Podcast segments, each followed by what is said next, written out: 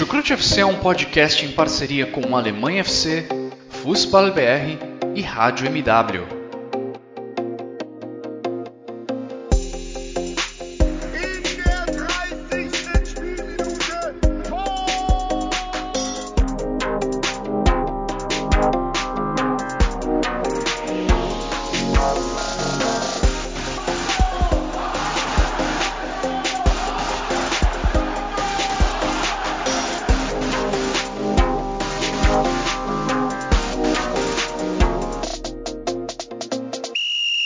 Sejam muito bem-vindos, fãs da Bundesliga. O meu nome é Guilherme Ferreira e eu recebo vocês para mais uma edição do Chucrute FC, edição em que vamos falar bastante sobre a 23 rodada do Campeonato Alemão, rodada que teve algumas goleadas, tivemos alguns jogos, principalmente nesse domingo, né, dia que dia em que estamos gravando o podcast, tivemos jogos com muitos gols muitos gols envolvendo os times que estão na ponta da tabela, né? Bayern de Munique, Borussia Dortmund, Bayer Leverkusen e Leipzig. Nessa ordem são os quatro primeiros colocados do campeonato alemão e vamos destacar bastante esses times ao longo dessa edição do Chucrute FC.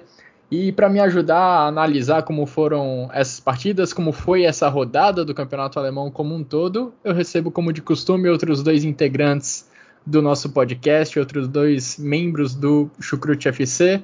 Começo dando as boas-vindas a uma pessoa que deve estar de cabeça meio inchada hoje. Ivan Gabriel, tudo bem por aí, tirando talvez o futebol alemão? Seja muito bem-vindo. Boa noite, Guilherme. Boa noite, time. É, tirando o futebol, obviamente, como, como é de praxe, é, o, o Gladbach me decepcionou mais uma vez. Mas no geral estamos bem, enfim, mais um final de semana interessante da Bundesliga. E obviamente a gente vai comentar sobre o que de melhor aconteceu nessa rodada. Quem também está comigo, quem também vai brilhantar essa edição do Chucrute FC é o Dimitri Chakar. Tudo bem por aí, Dimitri? Seja muito bem-vindo.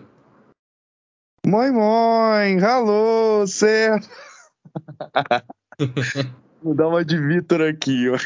Brincadeiras à parte, ó. Te amo, Vitor. Tá ouvindo, tenho certeza. Mas é um prazer estar aqui mais um episódio de Chucrute.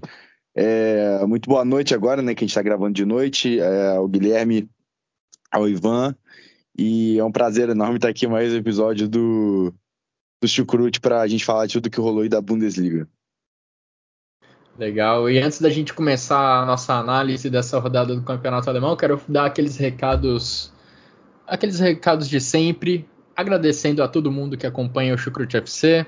Se você está conhecendo o nosso trabalho agora, a gente disponibiliza os nossos episódios nas principais plataformas de áudio. Então pode conferir no Google Podcasts, no Spotify, no Amazon Music, onde você preferir. A gente também coloca os nossos episódios no YouTube, então você tem várias opções para acompanhar o Chucrute FC. Agradecer também aos nossos parceiros do Alemanha FC e do Fußball BR, que também fazem uma ótima cobertura de tudo que acontece na Bundesliga. E vamos lá então começar essa análise do final de semana no futebol alemão. Comecei falando sobre o top 4 do futebol alemão, da Bundesliga. Curioso notar que nas últimas cinco rodadas, Bayern de Munique, Borussia Dortmund, Bayer Leverkusen e Leipzig somaram 12 pontos. Campanha idêntica desses quatro times nas últimas cinco rodadas.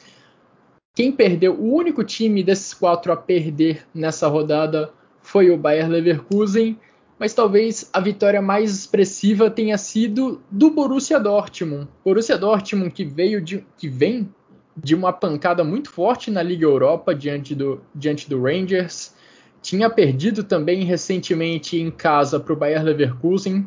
Nesses dois jogos, foram os dois últimos jogos do Borussia Dortmund em seus domínios, lá no Signal Iduna Park. O Borussia Dortmund tinha sofrido um total de nove gols, mas nesse domingo conseguiu dar um ânimo para sua torcida, venceu o Borussia Mönchengladbach por 6 a 0 numa noite mágica de Marco Reus. Marco Reus participou de cinco gols do Borussia Dortmund, balançando as redes duas vezes, distribuindo outras três assistências. Numericamente falando, talvez tenha sido uma das grandes atuações da carreira do Marco Reus. Mas o Borussia Dortmund também teve como grande estrela Gregor Kobel. O placar final pode não indicar isso, o placar final de 6 a 0 para o Borussia Dortmund diante do Borussia Mönchengladbach, mas no primeiro tempo o goleiro ex-Stuttgart fez defesas fundamentais para manter o Borussia Dortmund à frente no placar. Enquanto o Borussia Dortmund de um lado foi eficiente nas chances criadas, o Borussia Mönchengladbach não conseguiu repetir isso do outro lado do campo. Teve três boas chances de balançar as redes ainda no primeiro tempo, a equipe do Adi Hütter. Nas três, eles pararam no Gregor Kobel e isso ajudou a abrir o caminho para essa goleada, Jimmy, que teve no ataque a grande, como grande estrela o Marco Reus, mas na defesa Gregor, Gregor Kobel também teve um papel muito importante nessa goleada aurinegra. Não, sim, é, com certeza. Foi um resultado bem atípico e surpreendente. Não atípico porque o Borussia Mönchengladbach perdendo já virou rotina, infelizmente, né? É, mas o Borussia Dortmund não estava né, com essa moral, chegou para o jogo com muita desconfiança, inclusive um Marcos sobre muita pressão depois do que aconteceu em casa. A derrota contra o Rangers foi vergonhosa, uma atuação pífia da equipe. E, e um time muito inconstante, né? Que já vinha tinha tomado de 5 do Leverkusen, né? Aí ganha do Union Berlin de 3 a 0 muito bem perde do Rangers nessa humilhação e agora ganha de 6 a 0 do, do Borussia Mönchengladbach. Se seguir a lógica, vai ser humilhado pelo Rangers de novo, né? Porque se seguir essa, essa, essa inconstância. Mas é, foi um jogo muito bom do Borussia Dortmund, foi um jogo muito bom mesmo, foi um jogo em que a equipe realmente se impôs, realmente mostrou que veio. Foi dominante, o Kobel foi fundamental para a vitória, foi. Ele conseguiu fazer três grandes defesas, três oportunidades que o Borussia Mönchengladbach teve quando o jogo ainda estava 1 a 0 né, foi fundamental. Então, assim, o jogo não foi tão desproporcional como o placar mostra, né? Não acho que o placar é condizente com o que o jogo realmente foi, mas a vitória é muito justa. Eu acho que é uma vitória por uma margem, assim, é, boa, tranquila, por assim dizer, era, era, era justo, sabe? É, não acho que o, Gladbach merecia tomar seis, mas é, uma diferença, precisava ter uma diferença, porque era o que o, o Borussia Dortmund jogou para fazer. Né, assim, é, foi uma partida muito boa. Eu, eu, gostei, assim, citando nomes individuais, né? É, gostei muito da partida do Darwood. Acho que, achei que jogou muito bem. Acho que foi assim um jogador que se destacou na saída de jogo, no controle de jogo, nos duelos, roubou, muito, roubou muita bola. Se eu não me engano, foram nove é, roubadas de bola do Darwood no jogo. Foi líder do quesito. Então, assim, é, foi, foi, foi geracional ali no meio de campo. É, eu também gostei da partida do Matt Hummels, que deu uma assistência, né? Uma bela assistência. É, sempre sabemos da, da, do potencial de saída de jogo do Hummels, do passe longo. Então, assim, foi uma partida muito boa nele também nesse quesito, conectando lá na frente. O Kobe, que eu já falei, e o Marcos, que dispensa comentários, né? Assim, o Marcos foi, foi fantástico, foi fenomenal. Essa foi uma das, com certeza, uma das cinco melhores partidas do Marcos na carreira, porque foi impressionante, tudo que ele fazia ele acertava. É, só para você ter noção, dois gols, três assistências, dois dribles certos de dois tentados, é, três bolas longas certas de três tentadas, duas grandes chances criadas. Então, assim, é, o cara tava gabaritando tudo no jogo, tava imparável na Royce com uma, uma facilidade impressionante. A assistência que ele dá pro Malen é fantástica, ele dá um toquinho na bola que vira um lançamento para a defesa escancarada do Gladbach. Então, assim, foi uma, foi uma partida para dar confiança para o Dortmund. Acho que não poderia, o Dortmund não poderia sonhar em ter uma partida melhor para dar confiança para o jogo da volta. A questão é se eles vão realmente pegar esse jogo com um, um, uma prova de confiança. Vamos ver uma injeção de confiança, uma injeção de ânimo. Vamos ver como que o, como que o time vai se portar, né? Se vai ter constância agora. É, o Gladbach, por outro lado, fez uma partida tenebrosa, mais uma, né? Assim, se perdeu completamente, cons conseguiu ele competir em algum momento do jogo, mas depois se perdeu. Mas acho que o Ivan vai conseguir falar disso melhor do que eu, né? é, com certeza o Ivan tem muito a falar sobre essa equipe do Gladbach. E eu começo até, Ivan, por uma estatística que, se eu não me engano, você também compartilhou no Twitter. Uma estatística que apontava o desempenho do Marco Rose desde que ele anunciou a saída dele do Borussia Mönchengladbach para o Borussia Dortmund. Nos 49 jogos que foram realizados desde esse anúncio, o Marco Rose havia perdido 22 com 86 gols sofridos nesse período. Só que aí, justamente contra o ex-clube dele, ele não perdoou e impôs, ajudou a impor essa derrota de 6 a 0 lá no Signal Iduna Park. O que, o que ajuda a explicar essa derrota, o que ajuda a explicar a tamanha goleada sofrida pelos potros, Ivan? Bom, Guilherme, é, eu acho que tem muitos aspectos nessa derrota do, do, do Gladbach, mas eu, eu tento, tendo a acreditar que, que esse é um resumo geral da temporada que o clube vive, porque é, no primeiro tempo competiu bem contra o Dortmund, até, apesar do resultado não ter sido favorável, mas criou, criou, criou, mas não conseguiu fazer, esbarrou no Kobel também, às vezes também foi por incompetência própria, porque teve um lance que o Manu Kone acabou chutando. O Kobo também fez uma grande defesa, mas tinha um play ali do lado que estava livre também para finalizar. Enfim, então o Gladbach acabou esbarrando nele nessas chances criadas. E lá atrás foi uma defesa muito ruim em transição, como é de costume desse time. E também é, no, no, aspecto geral, um time, um, uma linha defensiva que poderia desmoronar a qualquer momento. Foi justamente isso que aconteceu. É, sobre o, a estatística do Marco Rose, é, o torcedor do Galo é, brinca, enfim, sobre ele, enfim, porque, enfim, tem todo um contexto geral essa partida. Era, era um jogo especial para o torcedor do Gladbach, de certa forma, porque envolvia tipo, é, um, um jogo que poderia dar uma sequência de resultados positivos para o time e também poder afundar de certa forma o Dortmund após uma goleada sofrida pela Europa League. Aí tem um contexto do, do, do, do Marco Rose na, na, equipe, na equipe dos Aurinegros. Então foi, era uma partida muito especial do Gladbach e o time não conseguiu corresponder a nível do que se esperava.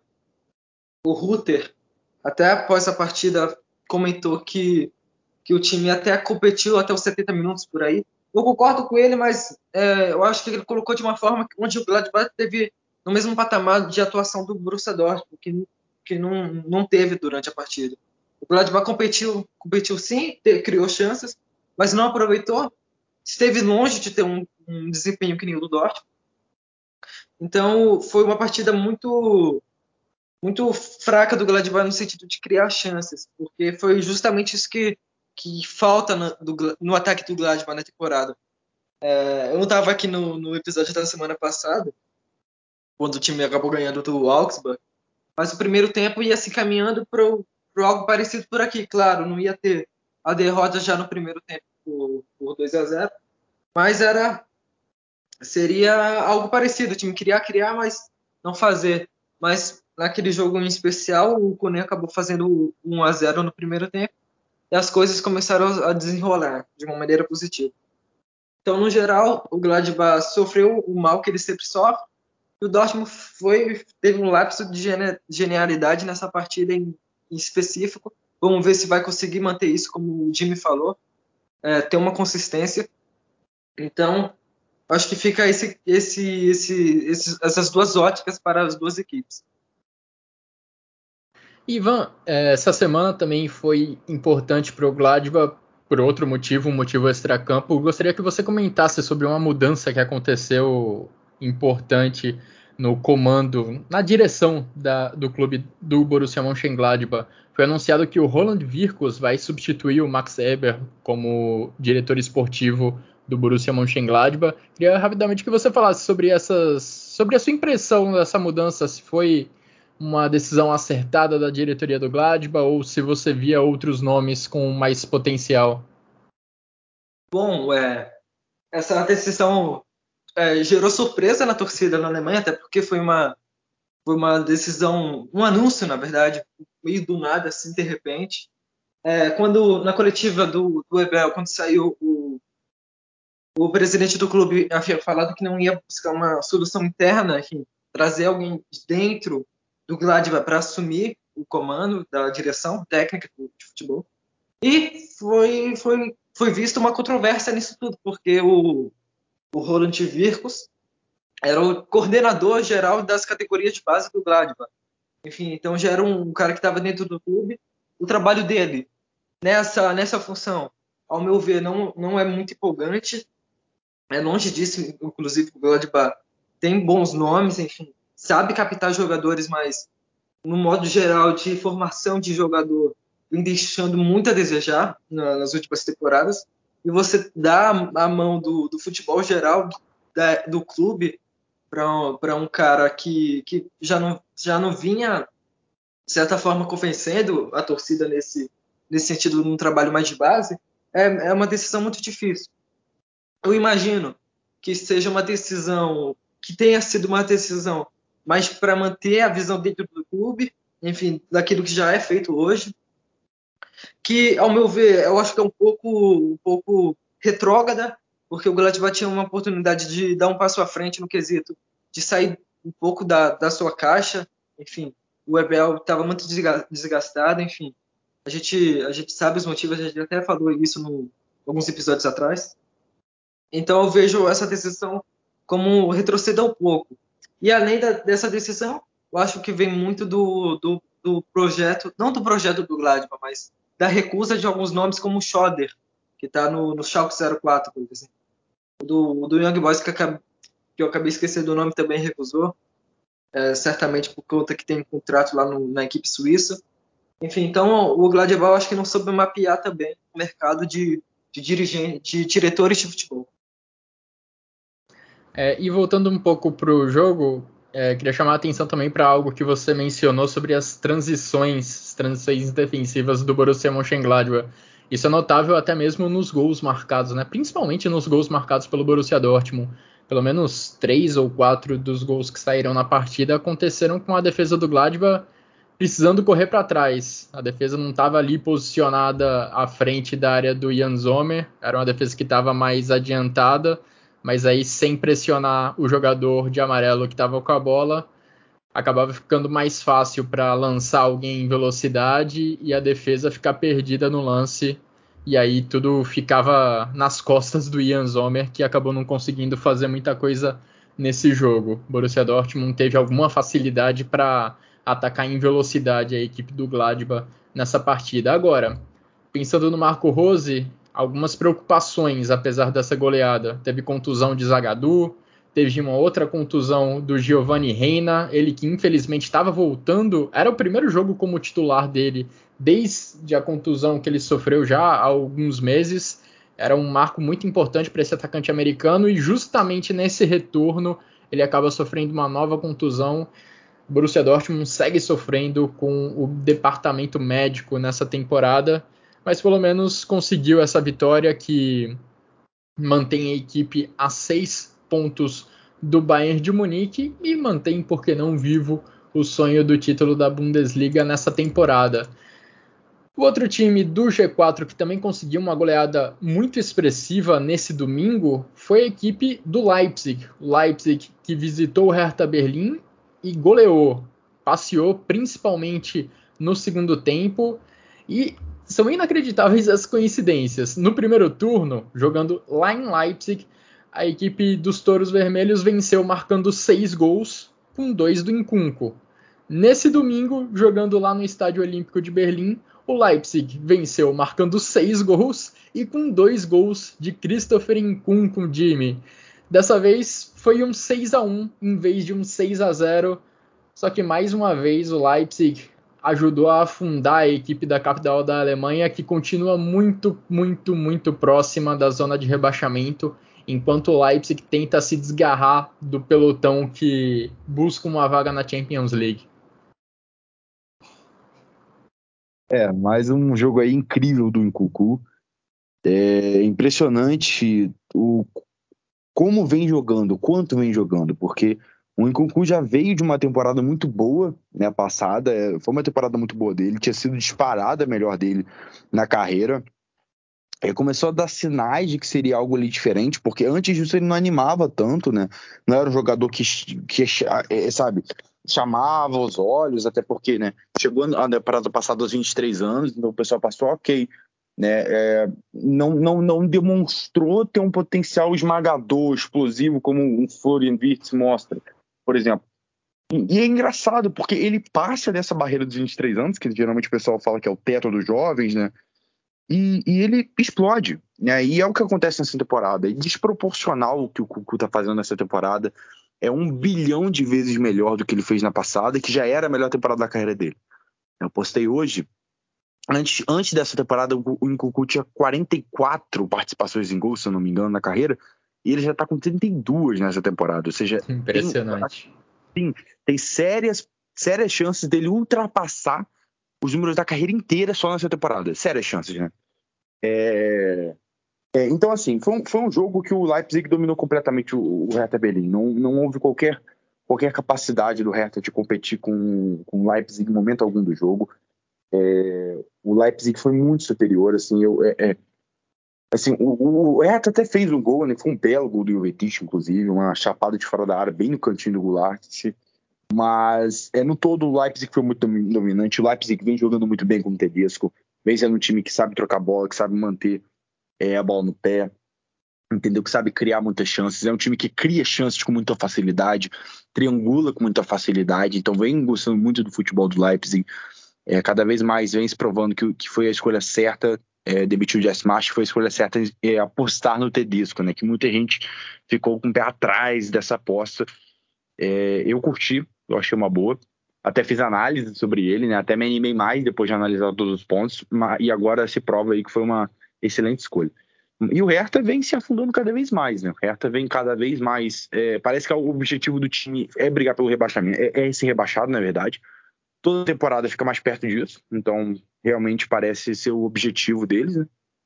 É, e a briga aí pelo rebaixamento tá Hertha vem favorito, porque é impressionante. São, são mais de 300 milhões, 350 milhões de euros gastos ao todo, né? Que o próprio investidor do Hertha disse e que não serviram de nada. Aliás, pelo contrário, rebaixaram o nível do Hertha, porque o Hertha, ele hoje ele é muito pior do que o Hertha antes do, do investimento, antes de começar a, a pingar dinheiro lá, né?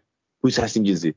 E eu, eu não, não me surpreendo, assim, é, óbvio, eu me surpreendo de ter rebaixado de nível, mas não me surpreendo do Hertha não ter se tornado nada enorme como se esperava. Né? Porque eu sempre digo, gente, dinheiro é só papel quando não é bem utilizado. Entendeu? E o Hertha começou a gastar dinheiro em jogadores sem sentido, que não combinavam um com o outro, comprava três centravantes, não tinha lógica, sabe? Literalmente estava queimando dinheiro. O que o Newcastle está fazendo agora, entendeu? Pagando qualquer valor por qualquer jogador, é o que o, o Hertha estava fazendo. Só que a diferença é que o Hertha não é, não, não é comprado por um Estado árabe, né? Como o uhum. Newcastle é. Então, assim, é um, foi um projeto pífio, foi um projeto muito mal feito, que agora está cobrando resultado. O investidor do Hertha se arrependeu, se admitiu publicamente se arrepender de ter investido no clube. Se arrependeu de ter colocado tanto dinheiro no Hertha sem a devida devido retorno. Disse que deu prejuízo e ainda cutucou os dirigentes. Eu acho que ele está certo. Acho que ele tá Eu me arrependeria. Se eu fosse um multimilionário, eu me arrependeria de ter investido no Hertha. E ficaria bravo com quem investiu tão mal o meu dinheiro né? Porque o Hertha fez uma chuva de contratações, foi um dos clubes que mais contratou na Europa e contratou mal. Quem deu certo das contratações do Hertha nos últimos anos? Pouquíssimos jogadores. Acho que o único foi o Matheus Cunha, que eu me lembre. Então, assim, é, é, é um projeto que é uma prova viva de que dinheiro sozinho não serve de nada. Planejamento sempre é mais importante do que dinheiro. É, e, bom, é triste, é verdade, mas eu acho que o Hertha tem vai cair. Algum momento vai cair, porque tá namorando, tá flertando com essa zona de abaixamento há muito tempo já. Para ilustrar um pouco disso que você falou, Jimmy, as duas contratações mais caras da história do Hertha Berlim aconteceram para a temporada 2019-2020. Lucas Tuzar e Christoph Piontek. O Tuzar tá longe de ser um jogador assim imprescindível para o Hertha Berlim, não, nem de perto consegue ter o, o destaque que o dinheiro pago por ele justificaria. E o Piontek não está nem no Hertha Berlim mais. Voltou para a Itália, está lá fazendo seus gols, marcou inclusive nesse final de semana, mas no Hertha Berlim também ficou longe de, de corresponder às expectativas.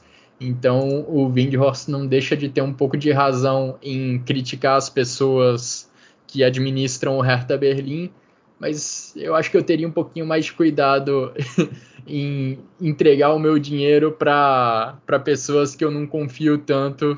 Talvez ele devesse repensar as pessoas que estão no comando do Hertha Berlim, porque o clube que pensava em ser um protagonista na capital da Alemanha está indo aí a passos largos, talvez para a segunda divisão. Trazendo um pouco para dentro de campo, o Hertha Berlim até fechou o ano de 2021 numa leve ascensão. Houve uma troca no comando, Taifun Korkut assumiu o comando da equipe e com Taifun Korkut o Hertha Berlim venceu dois dos seus últimos três jogos pela Bundesliga em 2021. Aí você pensa, né, pô, tá, tá começando uma reação. Pode ser que em 2022 as coisas melhorem. Não foi isso que aconteceu, pelo contrário, o Hertha Berlim ainda não venceu no ano de 2022, sete partidas com cinco derrotas e dois empates, incluindo uma eliminação na Copa da Alemanha para o seu rival de cidade, o Union Berlim. Situação complicadíssima da equipe da capital da Alemanha, que nesse jogo contra o Leipzig, Ivan, até que conseguiu segurar um pouco o resultado. Até os 15 do segundo tempo o placar estava 1 a 1 ainda. Só que depois disso veio a expulsão do Kemp, veio o gol do Incunco um pouco depois, gol de pênalti que deixou o placar em 2 a 1. E aí a porteira abriu, o Leipzig marcou outros quatro gols e sacramentou essa goleada fora de casa, jogando lá no Estádio Olímpico de Berlim. Sim, Guilherme. É, o, o Reta Berlim, pelo que é habitual a gente vê contra times, contra adversários mais fortes, até chegou a competir bem dentro das suas possibilidades. É, também, quando saiu o gol do Jovetic, que o Jimmy destacou bem, que, que foi de uma chapada de fora da área, foi muito bonito, inclusive.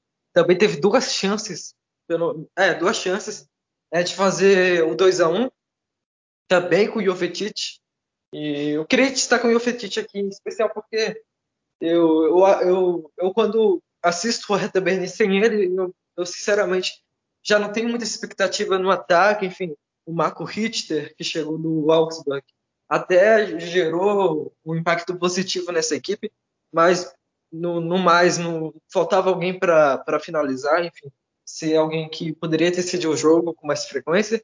E o Fetite está sendo esse, esse jogador, mesmo que não venha decidir os jogos. Sempre faz algum golzinho e nessa capital da partida. Infelizmente não é ele que decide as partidas sozinho, então não tem como se contar só com o Jovetic, mas é um jogador muito interessante. E depois disso, depois desses dois lances do gol e, do, e dois lances do, do Jovetic, o Leipzig acabou mandando na partida. Enfim, o Cucu fazendo, fazendo mais uma partida genial sendo, sendo o encucu dessa temporada mesmo. O Omo entrando bem na partida, também participando muito bem, sendo talvez o nome do jogo, assim, é, quando, a, a, partir do momento que entrou aos 60 minutos. Então foi o Leipzig que, que foi dominante do jeito que se esperava antes da partida até. É, demorou um pouco, mas aconteceu e aproveitou muito bem aquilo que é o ponto forte dessa equipe, que é que é a individualidade, porque você tem o Zoboslai, você tem o, o Dani tem o Mikuku, enfim, tem o Forsberg que está ficando de lesão. Então é um time que, que pode usar isso de uma maneira bem positiva, ao seu favor, obviamente. E sobre essa partida especificamente contra o Leipzig, é importante adicionar um pouco de contexto, porque o Hertha Berlim estava dizimado por casos de Covid-19. Stark e Serdar, que são duas peças importantes da equipe, já eram desfalques, já eram sabidamente desfalques é, para esse jogo. E de última hora, o Typhoon Korkut teve outros seis jogadores desfalcando a equipe por conta de testes positivos para Covid. Klunter, Plattenhardt, Mittelstadt, Kevin Prince Boateng e o Ecklenkamp e o Lee tiveram um teste positivo para a doença. Todos eles, claro, foram desfalques nesse jogo contra o Leipzig e o Hertha de última hora precisou trazer jogadores das suas divisões de base para completar o banco de reservas. Ou seja, nesse jogo especificamente também a equipe do Typhoon Korkut estava muito desfigurada e acabou desmoronando mesmo depois de sofrer o 2 a 1 depois da expulsão que aconteceu no segundo tempo. De qualquer forma, o, a equipe do Leipzig, perdão, vence mais uma vez. Tá tentando ali, como eu disse, se desgarrar desse grupo que busca uma vaga em competições europeias. O momento do Leipzig é provavelmente o melhor entre todas essas equipes que tentam se aproximar ali de Bayer Leverkusen e de Borussia Dortmund. E a equipe do, sob o comando do Domenico Tedesco, o Leipzig vai mostrando que tem boas chances de conseguir novamente a vaga para a Champions League. O Leipzig, de qualquer forma, com essa vitória, diminuiu a diferença justamente para o Bayer Leverkusen, que é o terceiro colocado, e nessa rodada sofreu uma derrota dolorosa fora de casa diante do Mainz, nesse confronto que colocou frente a frente uma das melhores defesas da Bundesliga. Estou falando do Mainz, que ao final dessa rodada ainda tem a melhor defesa do campeonato ao lado de Bayern de Munique e Freiburg. Esses times todos sofreram apenas 26 gols no campeonato até aqui, contra o terceiro melhor ataque do futebol alemão nessa temporada. Leverkusen já marcou 60 gols, está atrás nesse quesito apenas de Bayern de Munique e Borussia Dortmund.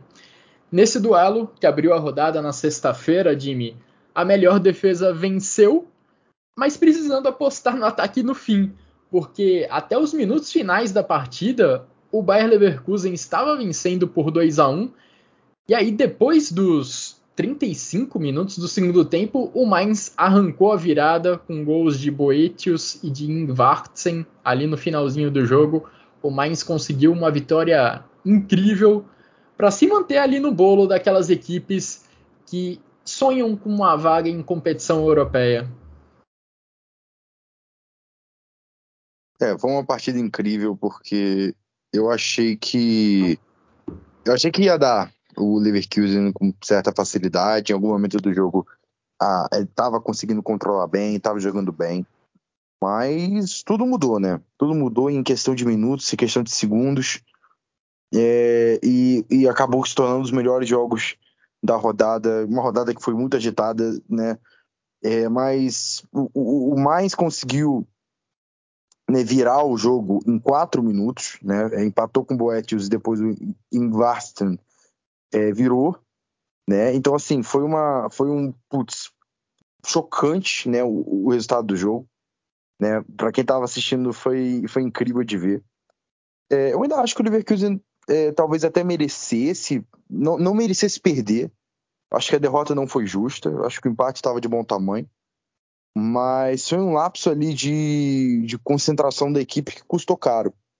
Né? É, o Leverkusen vem sofrendo com desempenho defensivo né, há algum tempo, a gente sabe muito bem que, que esse time é, não, é, não tem a defesa como seu principal ponto forte, apesar de ter nomes muito interessantes individualmente, às vezes o coletivo não funciona. É, e assim, esse jogo do Leverkusen foi interessante porque para mim foi com o time titular ideal. É, o Leverkusen foi a campo com aquele que eu acho que é o melhor time possível da equipe, né? O ponto é que não conseguiu, alguns jogadores não conseguiram render. O Frimpong foi muito explorado pelo ataque do do, do Mainz, né, que explorou muito aquele lado para poder contra-atacar, né, é, com a subida do Caricol, que inclusive fez um gol. É, e o Adli, o particularmente, eu não gosto dele, assim, eu entendo que ele é um jovem, tem 21 anos pode evoluir ainda, tem potencial para isso, mas eu não gosto dele. Não vejo ele com grande potencial, muito menos jogando como ponta direita. É, eu gosto da ideia do Leverkusen de buscar um substituto para ele nessa ponta direita, ou fazer algo que eu ainda acho uma ideia melhor, que é o Leverkusen é, com contratar um ala esquerda. Um ala esquerda mesmo, porque assim, o Bach ele não é tão ala, ele é lateral mais de saída de bola, né, de controle, até por ter saído da base do Ajax. É, não é esse ala ofensivo mas eu gostaria muito de ver esse ala de corredor que pudesse ter intensidade de corredor. E aí o, o Leverkusen jogar com três zagueiros, né? Então, assim, é, eu tenho muita curiosidade, porque você tem um Tapsoba, você tem um Jonathan Tah, e você tem um Rincapié, que são jogadores de muita velocidade, de muita qualidade no passe. E você tem um Frimpong que justamente funciona melhor na ala. Então, se você fizesse ali um, um, um, um 3-5-2, né, com com o Demirbay, o Andres, o Virtus no meio, com o Diaby e Chique como duplo de ataque, que eles fazem bastante nos jogos, acho que seria muito interessante. Então você acha que é uma opção melhor que o Adley. Inclusive seria uma solução talvez para o sistema defensivo do, do Leverkusen para a próxima temporada, né? Acho que é, tendo mais jogadores, né? Você, tem, você liberando o Frimpong para aproveitar, aproveitar a ofensividade dele, né, como um ala. É, e você zoneando mais ali atrás, eu acho que você daria bastante bastante solidez defensiva, que é algo que o time vem sofrendo nessa temporada. Então acho que é uma opção muito interessante para o Leverkusen, acho que é algo a se pensar. E o mais que segue fazendo um campeonato muito bom, segue surpreendendo. O trabalho do, do, do Bo é muito bom, mais um técnico aí da, da, escola, da escola dinamarquesa, o mais agora em oitavo lugar e tem grandes chances de ir para competições europeias. Porque na crescente que se encontra, está a três pontos da zona da, de classificação para é, Conference League. Para Champions. Né? É, para Champions não, também, até. É, sim, pode sonhar. Assim, tem muito campeonato pela frente, tem 11 rodadas ainda. É, mas a realidade é que hoje, hoje o mais tá, tem uma possibilidade muito grande de ir para para é, para Conference League. Então assim, é, é, é que já seria um, incrível para o time, né? É, mas vamos ver como vai ser o restante do campeonato. Eu acho que assim a gente tem, a gente pensa muito assim. O time merece para uma competição europeia? Acho que sim. Acho que o mais trabalha para isso, vem fazendo um campeonato para isso. Mas se a gente for pensar no melhor pro futebol alemão, na melhor vitrine, eu não hum. acho que o mais seria um bom competidor de futebol europeu. Não acho que o mais está pronto para isso, sabe? É, é, meio complicado. É claro, o time só vai levar de patamar se conseguir esse dinheiro a mais nas competições europeias.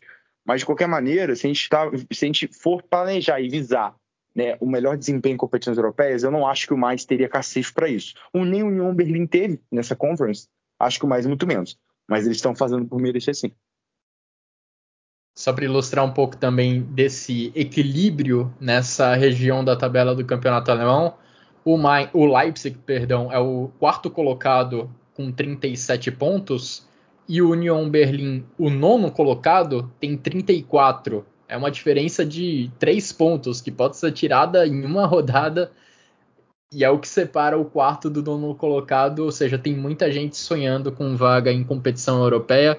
Claro, alguns times têm, têm noção do que uma Conference League, como o Jimmy falou, já seria uma, uma meta muito grande, uma meta excelente, mas por que não sonhar né, com um pouco mais? Tem bastante time com essa possibilidade, tem bastante time vislumbrando essa vaga em competição europeia para a próxima temporada. Agora, foi um jogo pro Mainz muito forte nas bolas paradas. O primeiro gol do Mainz aconteceu numa cobrança de falta do Aaron Martin, e a virada poderia até poderia até ter acontecido antes, quando o jogo estava 1 a 1 O Mainz marcou de cabeça com o Onizil, mas o gol acabou sendo anulado por um impedimento bem discutível que gerou bastante polêmica, porque não era o Onizil que estava impedido, era um outro jogador e a arbitragem entendeu que esse outro jogador estava interferindo no lance, por isso o gol foi anulado com o auxílio do VAR. De qualquer forma, mostrou mais uma vez uma força do Mainz na bola parada. E o gol do empate saiu em uma outra bola parada, algo não muito convencional, mas numa cobrança de lateral, bola foi jogada na área e no rebote o Mainz acabou empatando o placar. O terceiro gol saiu mais numa confusão enorme que aconteceu dentro da área do Bayer Leverkusen. E um outro destaque da equipe do Bois Svensson é que a equipe conseguiu essa virada conseguiu marcar três gols no jogo, mesmo sem ter o Jonathan Burkhardt como protagonista nessa partida. Aliás, o Burkhardt passou em branco nos últimos dez jogos do Mainz, do Mainz, ele que foi uma das sensações dessa equipe ao longo do primeiro turno da Bundesliga, não está conseguindo manter o nível nesse ano de 2022. Ivan, queria te ouvir sobre esse jogo, derrota dolorida para a equipe do Bayer Leverkusen e vitória para comemorar muito pelo lado do Mainz. Sem dúvida, Guilherme. É. Eu acho que essa partida, não só pela derrota, o torcedor do Bayer Leverkusen pode lamentar, mas também pela, pela, pela substituição do, do Chique já, já no intervalo da partida, enfim, por lesão muscular. É, verdade. É, confesso que não tenho um, não, não sei se saiu já quanto tempo ele pode ficar de fora da, dessa equipe do Leverkusen, mas é uma, é uma perda muito grande para o time. É, falando sobre o jogo agora, O segundo tempo foi, eu acho que foi um retrato um pouquinho do primeiro também, porque o Leverkusen acabou se dando conta que que deixar o, o, o mais chegar um pouquinho mais na frente, já no seu campo, poderia render espaços no contra-ataque. E isso foi comprovado com, com, o gol do Alário no segundo tempo já. Enfim, foi uma jogada já de, de toque de bola rápida, enfim, um gol bem bem rápido na sua construção. E o, os gols do mais foi foi uma loucura esse jogo pro, pro torcedor do mais, porque eu até pensei, eu não, não cheguei a comentar nada no Twitter, mas pensei que o torcedor do mais, eu acho que ia, ia ficar com muita raiva do juiz no final do jogo, independente do resultado. Porque teve o gol, o gol anulado do Ocivo, que você falou. Enfim, o Iacate acabou estando, entre aspas, impedido, eu não achei que interferiu nesse, nesse gol em específico. Enfim, depois acabou recompensando de certa forma, porque a, o gol de falta do Aaron Martin acabou sendo de uma falta um pouco discutível também, porque o Depay acabou acertando a bola. É, agora eu não vou lembrar o jogador do mais, em específico. E, e também teve algum, alguns lances de, de pênalti, principalmente no primeiro tempo, não marcado pelo mais, enfim. Então foi uma, um jogo com uma, uma, uma arbitragem bastante discutível nesse sentido. Mas é uma vitória que, que dá uma, uma recuperada no mais, é uma vitória muito importante. Enfim, vamos jogaço de Bundesliga na sexta-feira ainda. Enfim, fiquei numa correria danada para ver o segundo tempo dessa partida. E pelo, pelo, e pelo visto deu, deu, deu certo, não, mas valeu muito a pena ter assistido. Pô, valeu muito a pena pela virada que aconteceu ali nos minutos finais. E informação importante mesmo que você lembrou, Ivan, sobre o Patrick Schick. O Rudi Wohler, que é dirigente do Bayer Leverkusen, já se pronunciou sobre isso e disse que o atacante vai ficar fora por pelo menos três semanas. Desfalque enorme para esse time do Bayer Leverkusen. Só olhar nos números: dos 60 gols do Bayer Leverkusen nessa Bundesliga, 20 foram marcados pelo Patrick Schick. Provavelmente o Lucas Alário vai ter mais chances como titular ao longo das próximas rodadas. Vamos ver se o argentino consegue corresponder e tentar manter um nível próximo de artilharia para o Bayer Leverkusen não perder muito fôlego nessa corrida por Champions League. Bom, passando agora para outro jogo que aconteceu para outro jogo que aconteceu nesse domingo, o Mainz e Bayer Leverkusen foi na sexta-feira. O jogo que vamos falar agora aconteceu nesse domingo. A vitória do Bayern de Munique contra o Greuther Fürth. Bayern de Munique venceu por 4 a 1 e Ivan, se eu falar o placar assim, vitória do Bayern de Munique contra o Lanterna da Bundesliga na Allianz Arena por 4 a 1 vai até parecer que foi um jogo simples, foi um jogo fácil, mas não foi bem assim. O Greuther Fürth, inclusive, saiu na frente com uma cobrança de falta no final do primeiro tempo. O Bayern de Munique foi para um intervalo perdendo e só conseguiu a virada na segunda etapa, depois de fazer uma blitz para cima da equipe de visitante Julian Nagelsmann precisou dar uma sacudida no seu time ali no vestiário, provavelmente porque o cenário dos primeiros 45 minutos não era bom.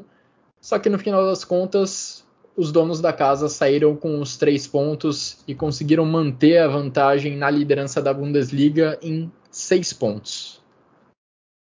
Sim, o, o, o comentei isso. E o, o, o, primeiro tempo desse jogo, acho que o Grotterfurt deixou o Bayern de Munique muito incomodado, é, numa situação desconfortável, não, não porque pressionou alto, enfim, dominou o Bayern de Munique, longe disso, mas que defendeu é, é, é, bem durante o primeiro tempo. Enfim, teve, o Bayern de Munique teve quase nenhuma oportunidade muito clara assim de, de chutar, é, deixou o Lewandowski numa situação muito difícil para finalizar, enfim, não só ele, mas como o sistema ofensivo todo do Bayern, é, individualmente falando também. E conseguiu aproveitar as segundas bolas, que acabou gerando alguns contra-ataques. Ele já tinha chegado bem na, no gol do, do Wright, que fez duas, pelo menos duas boas defesas no primeiro tempo, e acabou dando um pouco de sorte de ter aquela falta. E além dessa falta, o gol né, do Gota, que acabou é, é, desviando no Sabitzer, e coroou esse, esse bom primeiro tempo do Fur. No segundo tempo foi um, foi um Bayern com a cara de Bayern. É, claro, ainda longe do, do, do, do ideal do que estamos acostumando, estamos, estamos acostumados a ver do Bayern, mas um time que reagiu muito rápido com o Lewandowski, depois teve aquele gol contra, e depois o Bayern foi tendo uma dominância maior da partida. Mas acredito que no geral essa vitória acaba mascarando um pouco do que foi a partida mesmo, porque não foi algo simples, longe disso como você falou, mas que não, não foi algo parecido do que foi, por exemplo, a rodada do meio de semana da Champions é, contra o contra o Salzburg, que aquilo foi uma distorção totalmente do que foi a partida, enfim, o resultado final do jogo.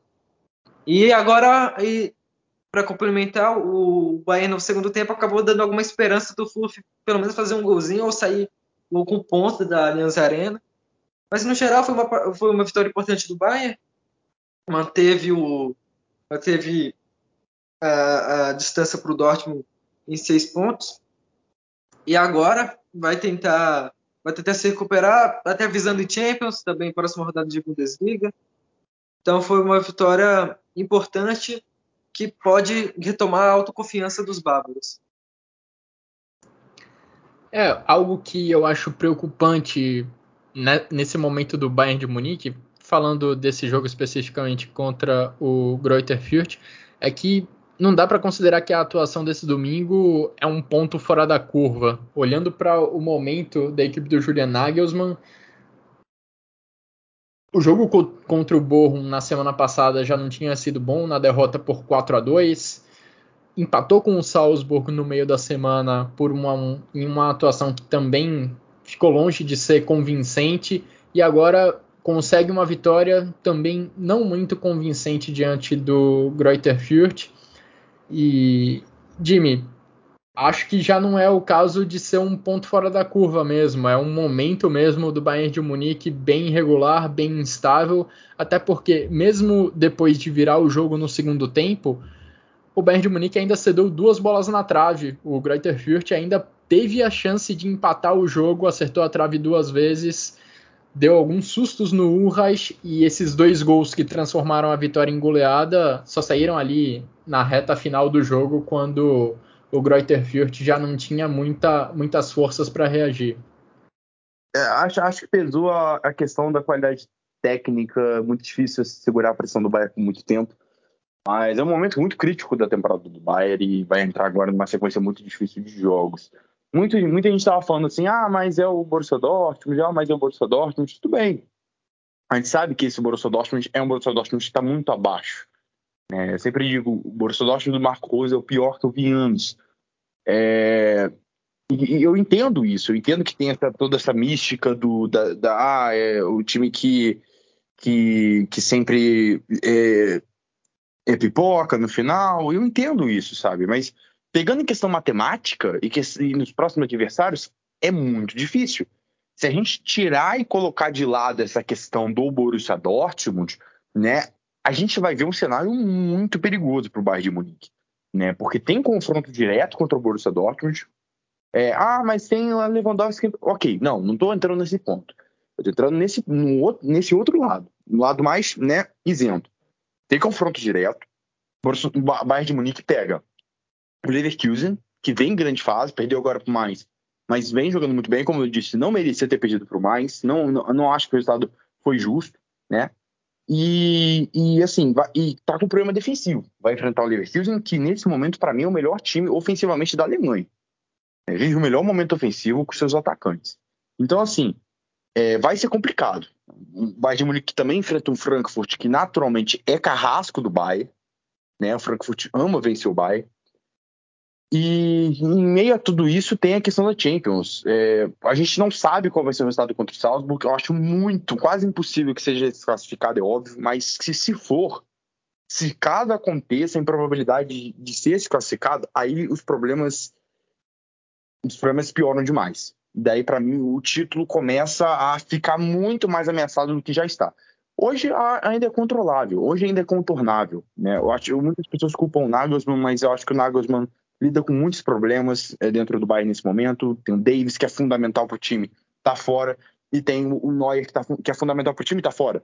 É, os dois jogadores ali, é, um dos mais importantes do time, estão fora, né? Porque o Neuer, eu falei isso no Twitter hoje, falei no último episódio do Chucrute, é, não, não tem como você substituir o Neuer. Existem goleiros no mundo que vão te entregar defesas tão espetaculares quanto.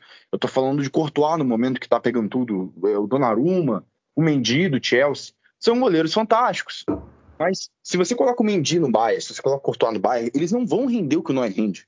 Eles não vão ter o mesmo protagonismo que o Neuer tem. Por quê? Por um simples motivo. O Neuer tem um perfil que encaixa perfeitamente com o Bayern. O Bayern, como um time que joga em linha alta, é, ele precisa achatar essas linhas.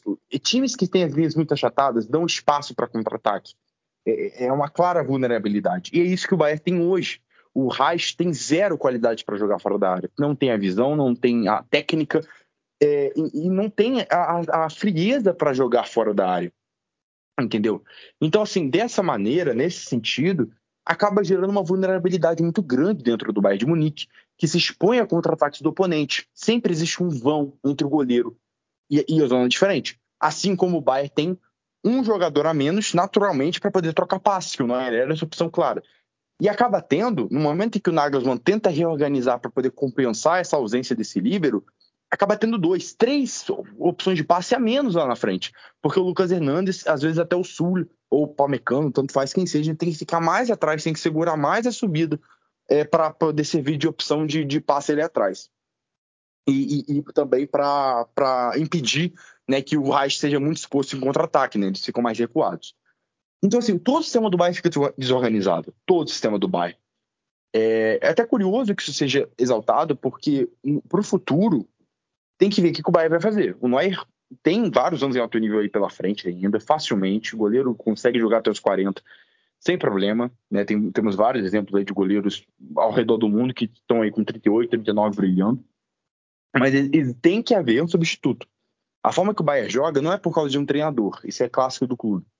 Entendeu? Não vai mudar a forma que o time joga. Entendeu? Então, dentro dessa visão, precisa ser trabalhado com os goleiros da base, esse tipo de jogo. Entendeu? Precisa ter scout no mercado de goleiros que joguem assim. Porque hoje no futebol atual, atual né, é, o único goleiro que poderia entrar no Bayern de Munique e funcionar para mim é o Ederson. É o único. Outros poderiam dar mais ou menos certo, mas o Neuer era o único. Então, assim, o Bayern vem sentindo demais sem o Ederson, sem, sem o Ederson, sem o Neuer.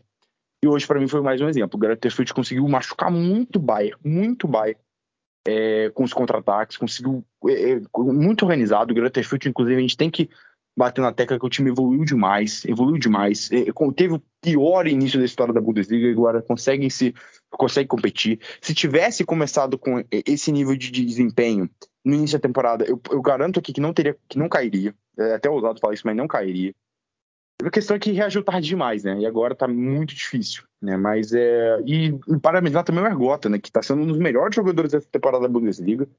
E acho que é uma ótima opção para qualquer time grande, é meio de tabela ali, que queira, que queira contratá-lo na próxima temporada. Acho um nome muito interessante, até para compor elenco, para algum clube até maior.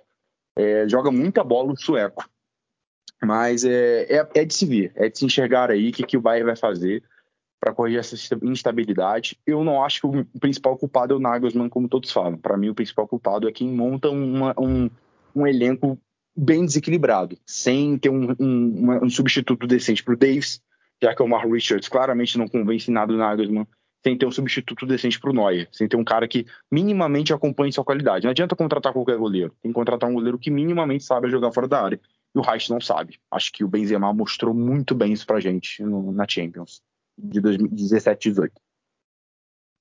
É, o Bayern de Munique, além desses problemas que você já citou, esses problemas de, relacionados ao departamento médico, Jimmy, tem Alfonso Davis fora, tem Manuel Neuer fora, ganhou mais um nesse domingo, porque o Tolisso precisou ser substituído ainda no primeiro tempo, se eu não me engano.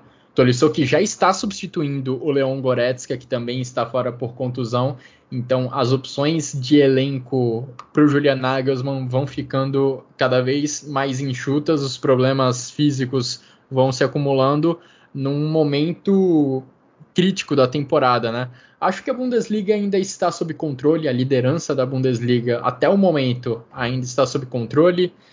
O time ainda está vivo na Champions League, mas precisa tomar muito cuidado para esses dois objetivos não escaparem pelas mãos e essas contusões podem atrapalhar bastante o futuro próximo da equipe do Bayern de Munique. Agora, temos que falar também do artilheiro, porque Lewandowski marcou duas vezes, marcou dois gols nessa partida. O primeiro deles, um gol importantíssimo, porque foi logo nos primeiros segundos do segundo tempo, o gol de empate do Bayern de Munique, que ajudou a impulsionar a virada. E o Lewandowski já chegou a 28 gols nas, 20, nas primeiras 23 rodadas da Bundesliga. É a mesma marca que ele tinha a essa mesma altura do campeonato na temporada passada. E se a gente lembrar da temporada passada, foi a temporada em que o Lewandowski bateu aquele recorde histórico de gols do Gerd Miller em uma única temporada. E na temporada passada, ele perdeu, se eu não me engano, cinco jogos na reta final do campeonato. Cinco jogos que seriam valiosíssimos para ele ampliar mais ainda essa marca de gols. Ou seja, podemos estar acompanhando o Lewandowski escrever de novo história no campeonato alemão porque ele pode. Nós podemos ver nessa temporada o que seria o Lewandowski da temporada passada sem a contusão da reta final do campeonato. Esperamos que ele se mantenha saudável, que ele fuja dessa, digamos, praga de lesões que está passando pelo Bayern de Munique para escrever a sua história de maneira completa, digamos assim, disputando as 34 rodadas do campeonato alemão para a gente ver quantos gols ele consegue empilhar até o final desse campeonato. Bom, finalizando esse resumo do jogo contra o Bayern de Munique, vamos passar pelas outras partidas que aconteceram na rodada do campeonato alemão. Começando pela vitória do Arminia Bielefeld contra o Union Berlin, vitória por 1 a 0. O Union Berlin continua sem marcar gols desde a saída do Max Kruse. O sonho de se classificar para uma competição europeia para a equipe da capital da Alemanha vai ficando mais distante, a equipe vai perdendo terreno nessa briga. Por outro lado, o Arminia Bielefeld ganha mais um respiro na briga contra o rebaixamento, consegue abrir um pouco de vantagem para Augsburg, para Stuttgart, para Hertha Berlim. Okugawa marcou o gol do Arminia Bielefeld nesse jogo contra o Union Berlim. O Augsburg também está nessa briga contra o rebaixamento e perdeu nessa rodada para o Freiburg, derrota por 2 a 1. Nils Petersen marcou um gol e marcou como titular. Ele que está tão acostumado a sair do banco para marcar seus gols, está muito acostumado a ser o artilheiro que sai do banco de reservas. Dessa vez ele começou o jogo como titular e balançou as redes logo no começo do jogo, logo aos 4 minutos. Gregorit empatou, mas o Nico Schlotterbeck, zagueiro, um dos, um dos, destaques dessa Bundesliga como um todo, marcou o gol da virada, o gol da vitória do Freiburg fora de casa contra o Augsburg. O Stuttgart, que também está nessa briga contra o rebaixamento, sofreu um empate doloroso contra o Bochum. Jogando em casa, o Stuttgart estava vencendo até os acréscimos do segundo tempo mas aí justo o Mavropanos, zagueiro que tem sido fundamental para o Stuttgart na defesa e também no ataque, é o artilheiro do Stuttgart nessa Bundesliga, se eu não me engano, cometeu um pênalti e o Bochum conseguiu empatar nos instantes finais da partida. O Stuttgart que já não vence há oito rodadas é o penúltimo colocado do campeonato alemão e está se afundando na zona de rebaixamento. A situação está ficando cada vez mais dramática para a equipe do Pellegrino Matarazzo. No sábado a gente também teve a vitória de virada do Hoffenheim contra o Wolfsburg. Vind marcou o primeiro gol dos, dos Lobos, marcou o gol dos Lobos, marcou o primeiro gol dele com a camisa do Wolfsburg mas o Hoffenheim, em questão ali de 5 minutos, conseguiu a virada já no segundo tempo. E também tivemos no sábado a vitória do Colônia por 1 a 0 diante do Eintracht Frankfurt. Dá para dizer que era um confronto direto entre esses times que tentam perseguir uma vaga por competição europeia. E olha, é impressionante a fase do Anthony Modeste, é impressionante o campeonato que esse atacante francês faz. Ele que foi desfalque recentemente no Colônia por contusão, saiu do banco nesse jogo contra o Eintracht Frankfurt e marcou o gol da vitória, o gol do 1 a 0 para a equipe dos Bodes que estavam jogando em casa. E essa estatística é impressionante. O Modeste marcou o gol de abertura, o gol que abriu o placar do jogo em sete partidas da Bundesliga nessa temporada.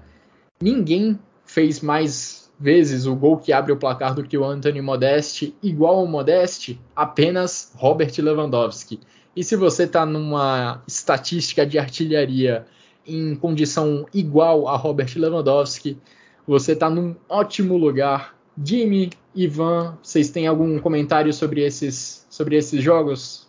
Só falando que para mim o Pellegrino Matarazzo já está fazendo hora extra há muito tempo. É o meu único comentário, porque para isso nada, nada mais a falar. Até porque os outros jogos foram bem menos agitados. Né? A gente falou dos principais que foram realmente muito, muito acima dos outros. É, e situação é dramática para o Stuttgart também por um outro motivo. O Silas Vumpa, né, o que a gente conhecia até a temporada passada como Silas Vamanjituka, sofreu uma, uma contusão nessa partida contra o Bochum e está fora para a temporada. O Stuttgart é um outro clube que vem sofrendo bastante com problemas de contusão nesse campeonato e sofre mais um golpe duro nessa campanha, mais uma dor de cabeça para o Pellegrino Matarazzo resolver nessa reta final de campeonato. Bom, depois de analisar, depois de passar pelos jogos dessa rodada da Bundesliga, da 23ª rodada da Bundesliga, vamos para a segunda divisão do futebol alemão. Vamos com os comentários do Thiago Barbosa. Olá pessoal do Chucrute FC, quem está falando aqui é o Thiago Barbosa do Música Brasil 2. Falar o que aconteceu nesta 23 rodada da Svite Liga, com o Schalke 04 voltando a vencer no campeonato, derrotando o Paderborn, Hamburgo e Werder Bremen empatando seus jogos. O Nuremberg voltou a vencer depois de cinco jogos sem vitória ao derrotar o Jan Regensburg no jogo da Baviera e o Darmstadt empatando e o São Paulo perdendo para o Hannover 96 em casa e saindo do G3. Vamos lá o que aconteceu nesta rodada 23 da Svite Liga. Nos jogos de sexta-feira, o Dinamo Dresden recebeu o Heidenheim e ficou no empate em 1 a 1. O Schalke 04 recebeu o Paderborn e venceu pelo placar de 2 a 0. Nos jogos do sábado, o Rosenkiel recebeu o Karlsruhe e foi derrotado por 2 a 0. O Sandhausen recebeu o Hamburgo e ficou no empate em 1 a 1. O Werder Bremen recebeu o Lanterna Ingolstadt e ficou no empate em 1 a 1, que deixou a equipe na liderança do campeonato. Já no duelo da Baviera, o Nuremberg recebeu o Regensburg e venceu por 2 a 0. Já nos jogos de domingo, o Darmstadt recebeu o Hansa Rostock e ficou no empate em 1 a 1. O Fortuna Düsseldorf recebeu o Erges Big Aue e venceu pelo placar de 3 a 1. E o São Paulo recebeu o Hannover 96 e foi derrotado por 3 a 0, que o tirou da zona de classificação de acesso à Bundesliga. Então a classificação atual está assim: o Werder Bremen na liderança com 42 pontos, seguido do Hamburgo com 41 pontos e o terceiro colocado, o Darmstadt, também com 41 pontos. O São Paulo caiu para a quarta colocação também com 41 pontos, seguido do quinto colocado, o Schalke 04 com 40 pontos. Já na zona de rebaixamento, o Zanderhausen é o 16 com 25 pontos, seguido do Ingolstadt 17 com 15 pontos e o lanterna do campeonato, o Orgas Big Over também com 15 pontos. Esse foi o melhor que aconteceu nesta 23ª rodada da Svite Liga. Um grande abraço a todos e até a próxima. Muito obrigado, Thiago, pelos comentários, pelas análises sobre essa rodada da segunda divisão do futebol alemão. Nesse final de semana a gente não teve Frauen Bundesliga, mas as seleções estão reunidas. A seleção feminina da Alemanha entrou em campo nos últimos dias, mas não teve bons resultados até aqui nessa data FIFA. A Alemanha está disputando um torneio amistoso chamado de Arnold Clark Cup, um torneio que envolve Alemanha, Canadá, Espanha e Inglaterra. E até aqui, em dois jogos disputados, a Alemanha não conseguiu nenhuma vitória. A Alemanha empatou com a Espanha em 1 a 1 e perdeu nesse, nesse sábado, ou melhor, nesse domingo para o Canadá por 1 a 0. O time da Martina Voss Tecklenburg. Vamos ver o que ela consegue produzir daqui adiante nessa competição amistosa, repito, contra Canadá, contra a Espanha e contra a Inglaterra. Bom, chegando na reta final dessa edição do Chucrute FC, queria ouvir de vocês, Jimmy e Ivan, os três destaques individuais, os três jogadores que mais se destacaram nessa rodada da Bundesliga e o gol mais bonito, na opinião de vocês. Vou começar dando os meus votos, eu costumo ficar por último, mas dessa vez vou começar. Meus votos para atuações individuais vão para Marco Reus, Christopher Nkunku e Gregor Kobel. E o gol da rodada para mim foi do Jakob Brun Larsen, o gol do, de empate do Hoffenheim, golaço de bicicleta marcado pelo atacante do Hoffenheim. Jimmy, quais são seus votos? O destaque da rodada não tem como é, assim, citar três, né? Cucu, claro, o Lewandowski também, né? Fez dois gols. E é impossível não falar do Marcos, óbvio, foi o maior destaque da rodada. Talvez a maior atuação individual de um, de um jogador nessa Bundesliga. Até então, acho que era do Sommerlin naquele jogo contra o Leverkusen, mas agora não tem como não ser absurda a atuação. E o gol é, é o mesmo. É o mesmo, é, não, não, tem como, não tem como escolher outro. Um golaço, um golaço, um golaço de bicicleta. E é isso aí. E para você, Ivan? Bom, eu vou dar uma diferenciada no, no, gol e também em um jogador do top, top 3 da rodada.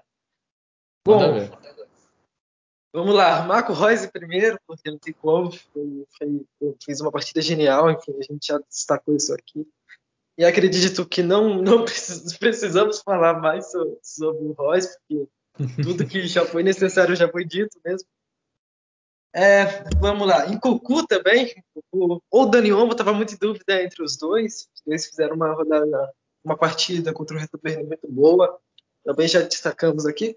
E eu fico com o Schlotterberg como, como terceira opção, porque fez uma, o gol decisivo contra o Augsburg, que acabou dando a, a vitória para o pro, pro, pro Freiburg depois de duas rodadas em vencer. E o gol vai ser também nessa partida entre Wolfsburg e, e Hoffenheim.